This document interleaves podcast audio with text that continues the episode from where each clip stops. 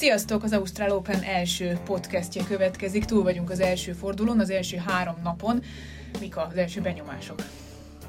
E, jó hosszú volt az első három. Ugye az első nap elmaradt, ugye tulajdonképpen a külső pályákon két óra játék leszámítva minden meccs. Tegnap volt 96 meccs, ami azt jelentette, hogy azt hiszem, jól emlékszem, éjfélkor, ottani idő szerint éjfélkor még ment uh, tizen pár és ottan idő szerint fél kettőkor fejeződött be a játék. Mi meddig közvetítettél tegnap? Addig, fél négyig Fél négyig fél magyar négy. idő szerint, akkor az már olyan rekord közeli állapot, nem? Hát a rekord nem, mert ugye az a Bagdatis, Bagdatis Hewitt, van reggel fél, ottani idő szerint fél öt, vagy valami ilyesmi. Igen, igen, tényleg. De, de ettől még azért hosszú volt ez a tegnapi nap is.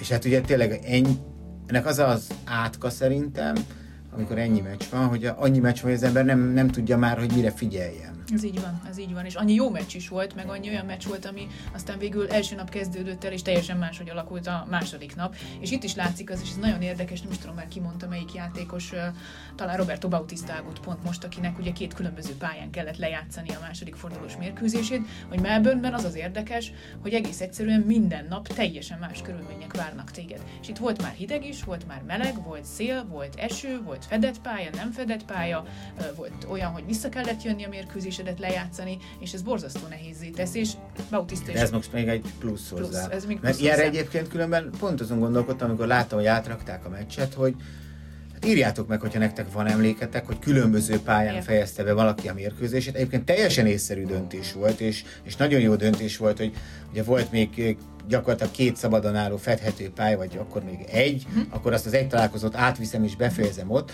de alapvetően ugye, hogyha megfigyelitek, akkor a amikor eső van valamelyik Grand Slam tornán, akkor is mindig az az állapot, hogy arra a pályára mész vissza, amelyiken elkezdted a mérkőzésedet, és a második meccset vívod általában, nem pedig az elsőt. Így van. És az, hogy fogják elkezdesni az eső, és átvisznek téged egy fedett pályára, azért az ez Grand Slam tornák tekintetében sem túl gyakori. Mondjuk már csak azért is, mert máshol nem nagyon lehet megcsinálni. Hát ennek a legemlékezetesebb példa, hogy az Isner Maui mérkőzés volt Wimbledonban, amit azért rendeztek 18-as pályán három napon keresztül, mert nem lehetett átrakni máshova, bármilyen is reklamált mindenki, hogy center pályát ennek a meccsnek, de nem lehetett átrakni a center pályára, úgyhogy ez egy érdekes szituáció volt amúgy, és Bautista el is ismerte, hogy ő azért veszítette az első szettet, mert kint marhára fújt a szél. És abban a pillanatban, hogy bevitték fedett pályára, minden úgy alakult, hogy neki, neki jó volt, és ennek köszönhetően tudta megfordítani, úgyhogy volt egy fél óra szünet, amikor vagy úgy volt, hogy jó, mehet haza aludni, és majd holnap kell visszajönni, jönni, vagy úgy, hogy bemehet a Melbourne arénába. Úgyhogy ez is egy nagyon érdekes része ennek az Ausztrál Opennek, de hát azért beszéljünk még a többi meccsről is, hiszen, hiszen kezdjük a magyarokkal, mert, mert azért Fucsovics Marci, amit itt most művelt ebben a három napban, az, az nagyon rendben volt. Abszolút visszajön a 60. hely környékére, legalább a világranglistán, és azért játszik majd Tomi Póllal, hogy 50. legyen megint. És azért is nagyon jó szerintem, hogy ennyire jól játszik, mert ugye visszaesett a ranglistája a 70. hely környékén, és olyan nagy teherrel, hogy egy szófiai döntőt kell védeni. Tehát, hogyha itt az első két-három hónap nem sikerült volna jó Marcinak, akár kieshetett volna a százból is, Szerintem, hogyha a holnapi meccsét megnyeri, akkor az megint biztosítva van egy jó darabig, hogy ő stabil top 100-as játékos marad, még hogyha a sub döntő 250 pont, ugye, bocsánat, az csak döntő volt, csak döntő, torna győzelem 150. 150 pont, de ugye ilyen 800 pont környékén van, van Marcinak, tehát azért az szignifikáns lett volna, hogyha kiesik, de, de itt most ezzel már valamennyit pótol, és hát Tomi Paul azért egy verhető játékos lesz, és Dimitrov is az lett volna. Dimitrov Pont ezt akartam kérdezni, hogy te azért közvetítettél valamennyit ebből a mérkőzésből. Hát elnézve ezt a, ezt a hullámzását Dimitrov játékának, ő sem biztos, hogy egy verhetetlen ellenfél lett volna, ha mondjuk ki tudja szerválni a meccset a döntőjátszmában, de Tommy Paul úgy, hogy ő múlt héten Adelaide-ben selejtezőből elődöntőig jutott, most is túl volt egy igen nehéz mérkőzésen, azért egy verhető. Verhető. verhető. Mondjuk a, nem, nem tudom, hogy Marci mit mond vajon, hogy melyik a jobb. Uh-huh. Ugye nyilván nem is egy kívánság hangverseny. Ö, azt gondolom, hogy mind a kettőnek lett volna előnye. Ugye Dimitrovval biztosan egy nagy pályán játszott volna megint. Nincs élete formájában Dimitrov, a US Open elődöntő ellenére sem. Teljesen hektikus teniszt nyújt.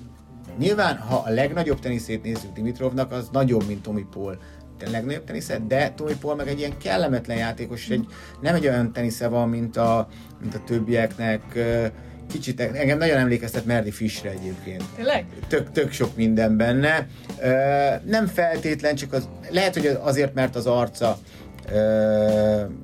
nem tudom. De lényeg az, hogy ugye Paul ilyen szempontból kellemetlen lesz. Valószínűleg jobban fáradt, mint mondjuk lett volna Dimitrov. Az jó.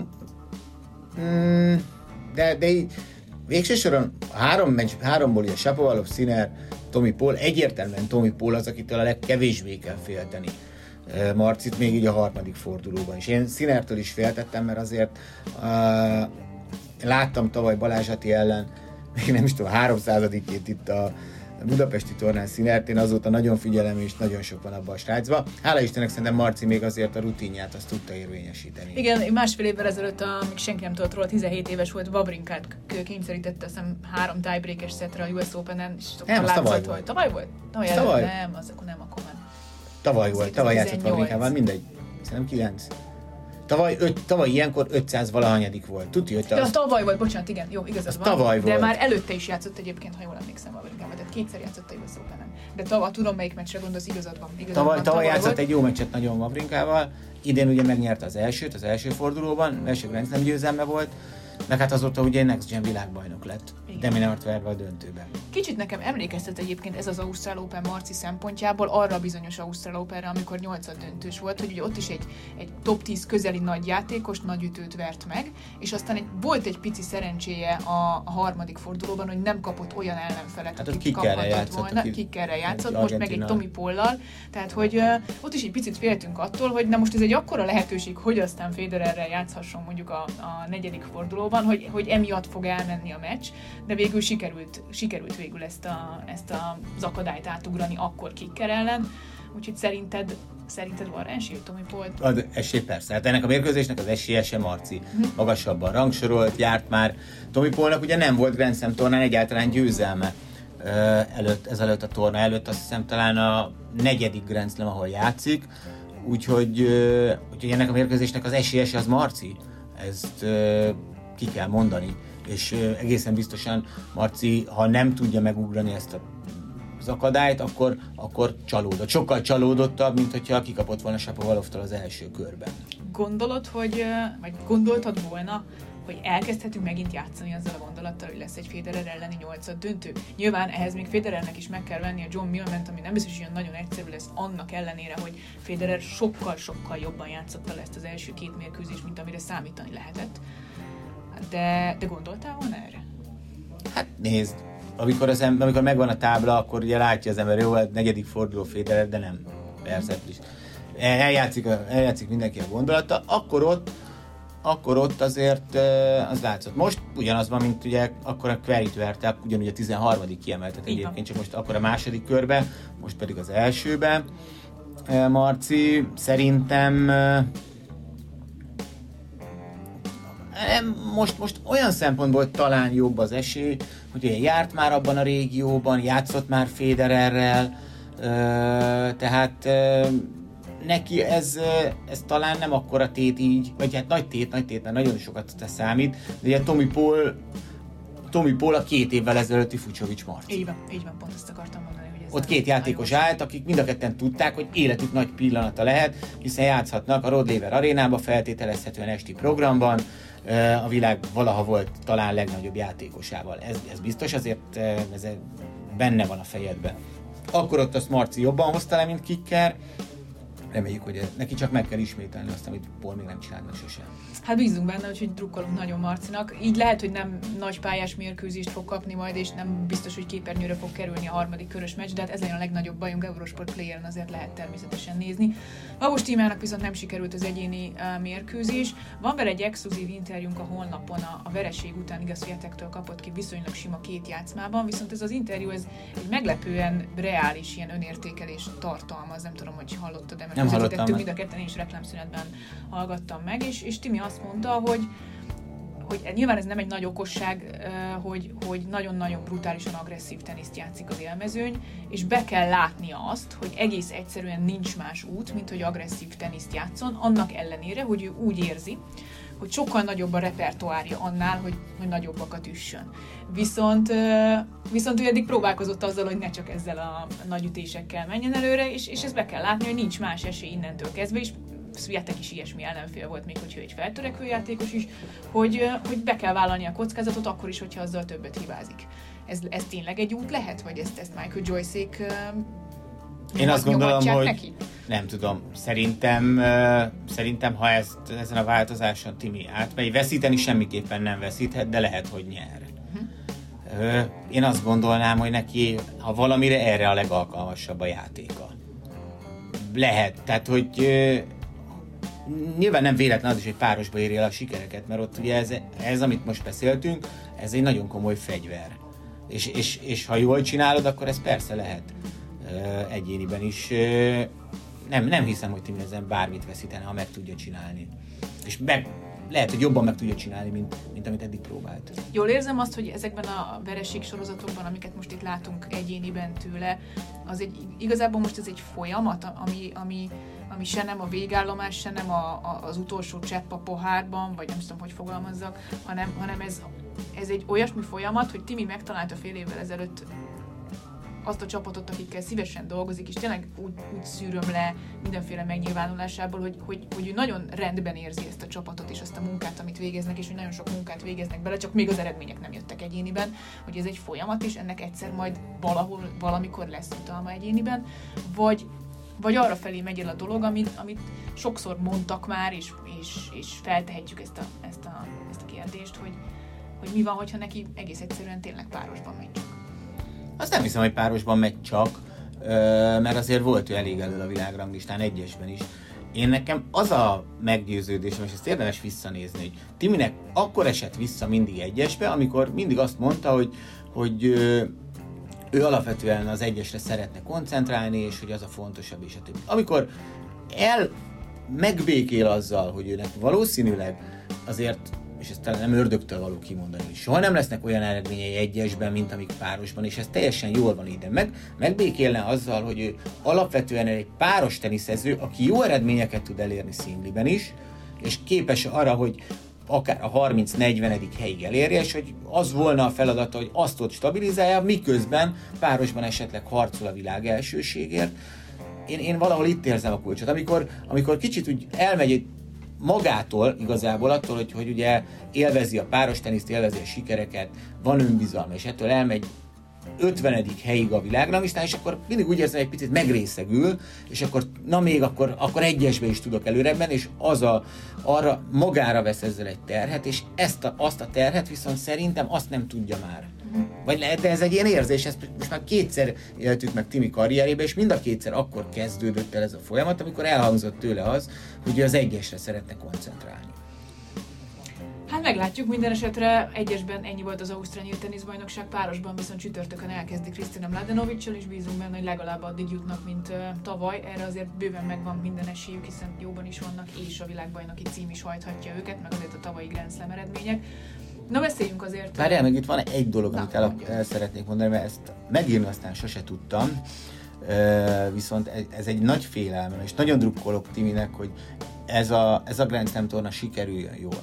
Mert ugye azt kell tudni, hogy ugye egyszer már játszott ugye Timi Mladenovicsal, aztán szakítottak, és az pont egy olimpiai évben volt, mert hogy akkor kezdett el játszani uh, Caroline Garciával Kiki Mladenovics. És ugye szép sikereket értek el, nyertek együtt Roland Garros Garciával és a többi. A szakítás egymással az nagyon furcsán alakult, annyit lehet tudni az egészről, hogy SMS-ben szakítottak egymással, mint páros partnerek, nem beszélték meg a dolgot, és amikor tavaly Julien Bentot kinevezték a Federation Kupa kapitányának, akkor ő neki az lett a berög megrőződése, hogy neki ezt a párost össze kell rakni, össze kell újra. Na most azért azt nem kell neked magyarázni, hogy két nő valamit csúnyán összeveszik, az nem egy könnyű feladat, de Julien Bento megcsinálta, és Garcia és Mladenovic együtt játszottak a Federation Kupa döntőben, ráadásul megnyerték ugye a Federation Kupát úgy, hogy annak a Fed kupának a hőse az Kiki Mladenovic volt, aki ugye Bártit is legyőzte a döntőben Ausztráliában, egyesben is, és plusz megnyerték a párost, és olimpia lesz. És az olimpián hiába lettek ők az év csapata Magyarországon, ők nem fognak tudni együtt indulni. És hogyha ha rosszul sikerül adott esetben a, az Ausztrál Open, ami benne van a pakliba, hiszen a második körben jöhet a Bárti Görges duó, akik azért ugye nem kiemeltek, de, de azért az elsősorban Görges egyéni helyezése miatt van. Az, az, az meleg lehet, és nem tudom, hogy az olimpiával kikinek milyen tervei vannak, ezen fog múlni. Aha. Tehát arra gondolsz, hogy ha esetleg nem sikerül az Ausztrál Open, vagy nem sikerül újra döntőbe jutni, akkor Mladenovicsnak indokolt lenne az olimpia érdekében esetleg mondjuk már a Gároszon is Kárciával indulni? Hát nyilván magyarként azt mondom, hogy nem lenne indokolt, de, de az ember azért úgy kalkulál, és azt mondom, hogy félek tőle, de hogy esetleg ez megfordul a fejében. Én még abban is hiszek, hogy esetleg ezt még Timi is elismeri. Független attól, hogy hogy sikerül az Ausztrál Open, azt mondja, hogy, hogy nem akarja megfosztani a legjobb barátnőjét egy olimpiai érem esélytől, már pedig ha elindul Mladenovics és Garcia, akkor olimpiai bajnoki érem eséllyel, tehát aranyérem eséllyel mennek Tokióba, hogy azt mondja, hogy jó, föláldozom akkor a Roland garros elindulok valaki mással, lehet, hogy az is jól sikerül, és ti meg szépen szokjatok össze, mondjuk csináljátok meg a két nyári Grand Slam tornát együtt, hogy fölkészüljetek a, a Tokiói olimpiára, függetlenül attól, hogy egyébként az életben szerintem, nem vagytok jó barátnők. Szerintem ez lenne egyébként különben, lehet, hogy, hogy ugye, ha nem tudom, mert nem, nem beszéltem erről, gondolom te mert nem tudom, hogy ők beszéltek erről egymással, ez, ez nekem ez kattant be a Federation Kupa döntő után, hogy ez lehet adott esetben egy veszélyes szituáció. Akár, mert, mert minden adott hozzá. Ha nem olimpiai év lenne, akkor ez nem merült volna fel, csak úgy, hogy Federation Kupa győzelem. Hogy azért nyilván ahhoz, hogy ők azt megcsinálják ott Garciával, valamilyen szinten rendeződött már a viszony közöttük. észszerű volna, hogy ők egymással induljanak Tokióba, és igen, lehet, hogy ez volna a megoldás, amit mondasz, hogy elég kéne menni a helyzetnek, esetleg fölajánlani kikinek, hogy figyelj ide, akkor ezt a fél évet játsszuk külön, de akkor az US Open-en viszont már Léci velem indul. Más kérdés persze, hogy ha meg olimpiai bajnokok lesznek, akkor te elképzeled, hogy akkor most, tehát Hát itt lehet, hogy szembe fognak jönni majd ilyen, ilyen emberi dolgok is, mi szerint tényleg nagyon jó barátságban vannak. Tehát a Timi például a felkészülésének az első napjaiban elutazott Párizsba, amikor Mladenovics szakított Dominik Timmel, mert szüksége volt kikinek Timire, és akkor együtt elmentek egyet inni, vagy nem tudom. Szóval tényleg ennyire jóban vannak, és, és lehet, hogy ez valahol fontosabb, mert, mert az olimpiai bajnoki cím az olimpiai bajnoki cím, ha megszerzik Garciával, attól még rendszlemeket lehet, hogy Timivel akar nyerni továbbra is plusz azt is hozzá kell tenni, hogy Timi, ha föl is ajánlja ezt, vagy megbeszélik, hogy, hogy oké, okay, akkor, a, akkor ezt a fél évet külön, Timi lehet, hogy akkor is talál egy olyan, egy olyan partnert, akivel van esélye Grand Slam-et nyerni. Függetlenül attól, hogy nincs olyan jóban vele, mint Mladenovics. Azért biztos, hogy hát sokan ez... jelentkeznének, hogy hadd játszak Babos Timivel páros. Hát vagy Timinek lehet, hogy azt kéne mondania, hogy oké, okay, akkor én megjátszom Fannival, Stollár Fannival, aki, aki azért párosban nem, nem, rossz, nem, nem rossz egyáltalán, nyilván nem Grand Slam esélyesek lehetnek, de egy jó sorsolással az akár egy olimpián is mehetnek valamennyit, Uh, ahhoz ugye kéne Timi is nyilván ott, hogy, hogy Fanninak még jobb legyen a ranglistája, mármint hogy a páros ranglistája. Uh, nem tudom, ez is lehet egy kompromisszum. Lehet, hogy aztán nem történik semmi, nem, és koncentrál a szinglire mind a két lány az olimpián nem, nem látok a fejükbe. Ez egyszerűen, amikor véget ért a Federation Kupa, ez nekem valahogy uh-huh. bekattant, mint egy félelem, és leginkább azt szeretném, hogyha nem lenne igaza. Uh-huh. Jó, hát meglátjuk, az olimpiai év az mindig ilyen szempontból kényes, de bízunk benne, hogy tényleg a két lány barátság azért hosszú távon azt, azt mutatja majd, hogy, hogy itt lehet együttműködés, akár ha más nem 2021-től. No mindegy, most már akkor tényleg beszéljünk a, a nagyokról is, hiszen Rafael Nadal, Novák Djokovic és Roger Federer is maga biztosan mutatkozott be az első három fordulóban. Ugye Federer esetében volt a kérdőjelek, legalábbis az én fejemben azért így eléggé félő volt, hogy 2013-as Ausztrál Open óta nem volt olyan éve, amit úgy kezdett volna, nem volt tétmeccse. Ehhez képest viszont azért itt az oktatófilm befűződött rendesen az első két fordulóban, főleg ez a Krajinovic elleni meccs, hogy meccs volt számomra egy, egy ilyen döbbenetes dolog, úgyhogy nulla tétmérkőzésre, hogy tud valaki ilyen színvonalon játszani. Mint John McEnroe is azt mondta a meccs utáni interjúban, hogy hát láttalak 20 éven keresztül, de ez valami egészen, egészen más szint volt, amit itt ma mutattál. Szóval, hogy, hogy, hogy ez, ez már a bölcsesség, meg a kor, vagy csak simán... Kor, kort azt már meglátjuk szerintem Milmen ellen. Uh-huh. Federer azt mondta, hogy ugye a pályát azt lassabbnak érzi, mint Dubájban, ahol készül. Uh-huh általában, és ott ugye esti programban egy olyan jó alap van a játékos ellen, mint Millman egyáltalán nem mehet biztosra, és uh, ugye szokott lenni azért Rogernek minden Grand Slam tornán. Van díszelőadása, és, uh, és, és van, van nehéz, van nehéz meccse is. Én jobb szeretném, hogyha mondjuk Fucsovics Marci ellen lenne. Uh, de, de azt is lát, hogy minden évben amikor főtáblás volt itt, az 21. alkalom, hogy mhm. eljutott a harmadik fordulóig itt. Durva. Az nagyon durva. És, kézzel, és hogyha három meccset nyer, akkor több meccse lesz Ausztráliában, mint Wimbledonban. Jó, mondjuk egyet több tornában. Lenni lehet a századik győzelme. Győzelme. Meccse, az, az meccse, a századik? Most, meccse most nem. Ma volt a 99. meccse. Nem, az győzelem. Az győzelem, győzelem, győzelem, Akkor 99. volt. És 101 van neki Wimbledonban. Az durva. Azért az nagyon durva. Szóval meglátjuk, igen, ő is mondta, a Federer is poénkodott ott a, a meccse után, hogy hát én majdnem elájultam a US Open meccs után, ő meg bírta négy John Millman, és ő az egyik legfittebb játékos az ATP túron, és ő nagyon tiszteli az ilyen fit játékosokat, úgyhogy meglátjuk, hogy, hogy lesz-e igazán nagy teszt most Roger Federernek, de úgy látom, hogy Novák Djokovicnek és Rafael Nadalnak egyelőre olyan nagyon nem okoz problémát. Hát nekem sem tűnt úgy. Mondjuk Djokovic esetében biztos voltam benne, tehát ő Egyrészt ugye Ausztrália, ezt beszéltük hogy az előző podcastben is, hogy az neki nagyon. Mm. Nekem van egy olyan érzésem, itt ahogy játszott az ATP kupán, bár olyan részletesen sokat nem láttam abból, és szezon lévén, hogy, hogy ő most nagyon vértivott a tekintetben, hogy ő akar az a játékos lenni, aki, aki a legtöbb Grand Slam tornán győzelemmel vonul vissza, és, és erre nagyon komolyan oda teszi magát még egy-két évig, hogy, hogy ő is odaérjen Federer és Nadal szintjére. És van, van valahogy egy, egy ilyen nagyon motiváltnak érzem Djokovicot, nagyon-nagyon. Hogy egy ATP kupára, amire persze mondhatod, hogy jó, sok szerb volt ott, meg minden, de hogy ennyire fölszívja magát, és ennyire oda tegye magát, és minden mérkőzésére, az, az, az, az, az, az azért sokat mondó volt. Persze ez vissza is üthet adott esetben egy döntőbe, de hát tényleg nagyon komoly tenisz. Igen, ezt mondtad, hogy vérti volt igazából, nem csak arról van szó, hogy vérti volt, hanem, hanem hogy tesz is azért, hogy ez a játék, ami már eddig is egy brutális szinten volt, még feljebb legyen. Ez pont a Game Mászban volt, Boris Becker csinált egy ilyen elemzést, hogy idén átlagosan 5 km per órával gyorsult az első szervály, és 10 a második.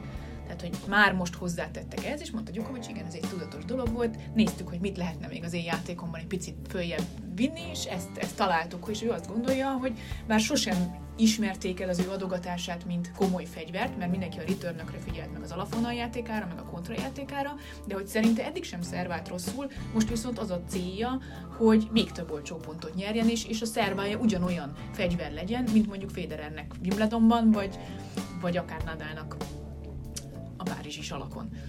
Hát sokat erről írtunk is valamelyik nap, német Dan írt egy cikket ugye az analitikáról, hogy ők, ők azért nagyon komolyan foglalkoznak ezzel, és, és ők szeretik a számokat. Ha meg tudja csinálni, akkor, akkor és mert miért menne mondjuk a returnjének a rovására, akkor, akkor az tényleg nehezen teszi verhetővé Djokovicot. Egyelőre az ő esetében úgy érzem, hogy a fizikuma az, mármint hogy ha, ha egészséges marad, az a kérdés, hogy egyébként most, most mentál, nagyon motivált, nincs az a kicsit ilyen, ugye amikor a négy rendszeret megnyerte, igen, az, az ilyen az csel, igen, egy ilyen, ott motivációs problémái voltak, most nincsenek motivációs problémái, és úgy azért ő nehéz, nehezen lesz verhető, itt Ausztráliában szerintem még a másik kettő számára is. Hát igen, Hát igazából egyelőre így az első két forduló alapján olyan sokkal többet a nagy hármasról nem érdemes beszélgetni, mert tényleg hozták a kötelezőt és is hozták a jó játékot, majd ez a, mindenki elmondta, ők is elmondták, hogy majd a második héten lesz fontos az, hogy ki hogyan tud teniszezni ezekben a szituációkban. Vannak ott azért meglepetések is az első fordulóban, itt például a, a két US Open elődöntős Matteo Berettini és Grigor Dimitrov volt az, akik hát eléggé hasonló körülmények között gyakorlatilag majdnem, hogy, hogy számra pontosan ugyanúgy kaptak ki. Ami azért mindenképpen meglepetés. Hát igen, mert Berettini ráadásul jó ága volt. Nagyon jó jó ága volt. volt. Simán könnyen eljuthatott volna nyolcig. Igen, és jól állt egészen 5-4-ig a döntőjátszmában, sőt 6-5 vagy 5-5-ig egészen jól állt, és akkor egyszer csak hirtelen így, így teljesen elbizonytalanodott, és, és teljesen szétesett. Azt nem, nem láttam, hogy azt a meccset. Tehát két gémen ment, tehát két labdára is volt a továbbjutástól, ötötnél Mind Dimitrov. két ki nem kényszerített hibát, és nem a viszont Dimitrov ugye adogatott érte, viszont Berettini nem.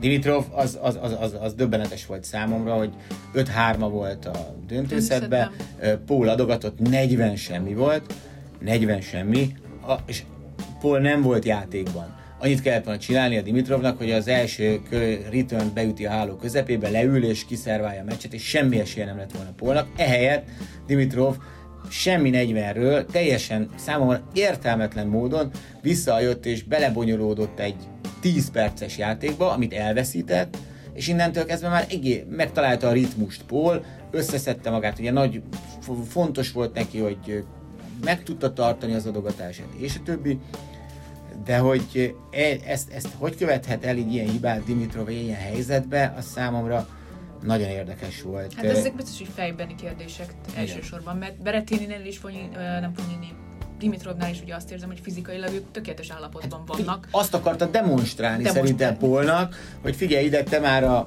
bocs seggeden veszed a levegőt, én meg milyen fit vagyok. Elfutott olyan labdákért, aminek semmi értelme nem volt az ég a világon, kivágott a pályán keresztbe egy sprintet, mm. ö, érthetetlen volt számomra, és utána 30 minnél, 30 min semmilyen volt, bocsánat, adogatóként, és mintha elvágták volna. Egy az egybe ugyanez volt Berettini. Egy az egybe ugyanez volt. Ő is demonstrálta, tényleg Sandgren már hason csúszott minden, és aztán egyszer csak, egyszer csak Na jó, hát voltak azért ilyen szempontból érdekes, érdekes búcsúk és érdekes, pedig, pedig ez a két játékos tényleg most megfoghatta volna megfoghatta volna ezt a szezont azzal, hogy a US Open után az Ausztrál teniszbajnokságon is kihasználja a jó sorsolását mondjuk. Fabio Fognini megnyert két döntőszett tiebreaket, ez mi történt itt? Ja, csak, hát csak Fabio Fognini ahogy volt? nem, ahogy, ahogy ő mondta, volt 75 meccslabdája. volt már kettő neki, kétszer kettő volt az utolsó két fogadójátékában. Thompson ott jól játszott, igazából szerintem, ha, ha tud koncentrálni, nem szabadott volna öt szettnek lennie.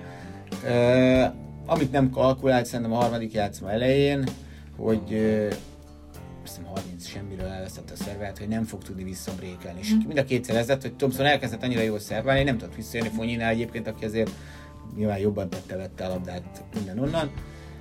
De volt itt minden ütőtörés, beszélgettek Carlos Ramosszal olaszul egy 5 percet, amit akarsz, minden.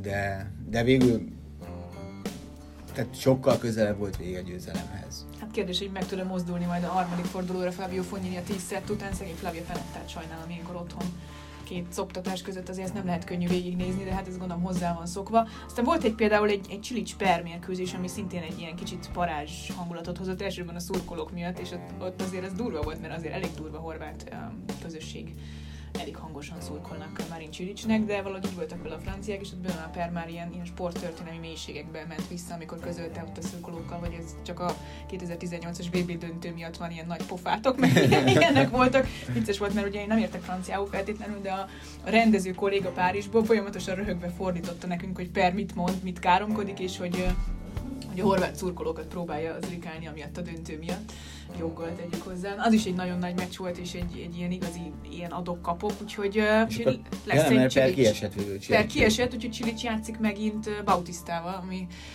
ami per, is egy ötszettes volt. Per játszott két nap alatt tíz szettet, az így megvan. Van, így van, Pek ugye múlt héten egy egy döntőt, tehát azért ő, ő azért lefutotta azt a januári pár kilométert. Hát ez igen. Na, hát azért voltak, voltak tök jó meccsek ilyen szempontból. Nem tudom, van még valami, ami eszedbe jut az első fordulóból? első fordulóban most ilyen nagyon hirtelen nincs. Nem, szerintem azért úgy összességében egy, egy jó kis, és De tényleg a... hosszú, ilyen kimerítő első forduló volt ez. Első, igen, másfél ugye, mert most másfél. már a harmadik napon vagyunk túl. Viszont nem a beszélünk jut valami, akkor azt elmondjuk majd reményeink szerint. Ja, ja, ja. Mit, mit vársz a második fordulóban? Én igazából csak erre lettem volna kíváncsi. Mondjuk van ez a Csülics uh, Bautista meccs, én például az Osaka Goffot megint, megint előszerettem. Tényleg Fucsovics Federer. Jó. Ez, jó, már, ez jó befejezni. Csak negyedik forduló lesz, hát hogy legyen az, hogy jöjjön össze a Fucsovics Federer meccs. Igen, Igen. Abban, jó. abban nagyon reménykedem, az azért jó van. Azért ráadásul ugye, hogy van most, hol ma van szerda, uh-huh. akkor csütörtökön játszanak, és ugye szombaton akkor, nem? De. Már akkor... hogy érted, hogy csütörtökön játszanak? Csütörtökön, csütörtökön játszanak? Várjál, ma van szerda, ja, pénteken játszanak, akkor a Mhm, akkor következő vasárnap. Hát az még jobb. Még jobb, az nekünk még jobb ilyen szempontból, az akkor talán, talán az, azt szinte biztos, hogy Rod Laver, hogy most nappali vagy esti program, az, az jó kérdés, hiszen most ugye játszott két este. Hát egy, egy nappal itt már játszott Federer, mondjuk. Djokovic-sal vannak egy ágon, Igen, igen. és szerintem lehet, hogy felváltva fognak, Mhm. bár Milman, hát nem tudom. Hát én a Milman tenném este, őszinte, ha Ausztrál lennék, Craig? Tiley lennék, Nisiokával. Nisiokával. Akkor szerintem úgy lesz viszont, akkor lehet, hogy Viszont tényleg akkor nappali lesz, nappali ugye, program mint, lesz. Ha, Három éve, vagy mikor Igen. két éve, ja. Mhm. hát ha csak nem mondják azt, hogy amit itt is, ö, hogy kiviszik mondjuk ö, a Margaret Courtra estiben. Nem tudom. De az szerintem csak a Marci elleni meccs, a Milman ellen, ez biztosan nem. Ez így van.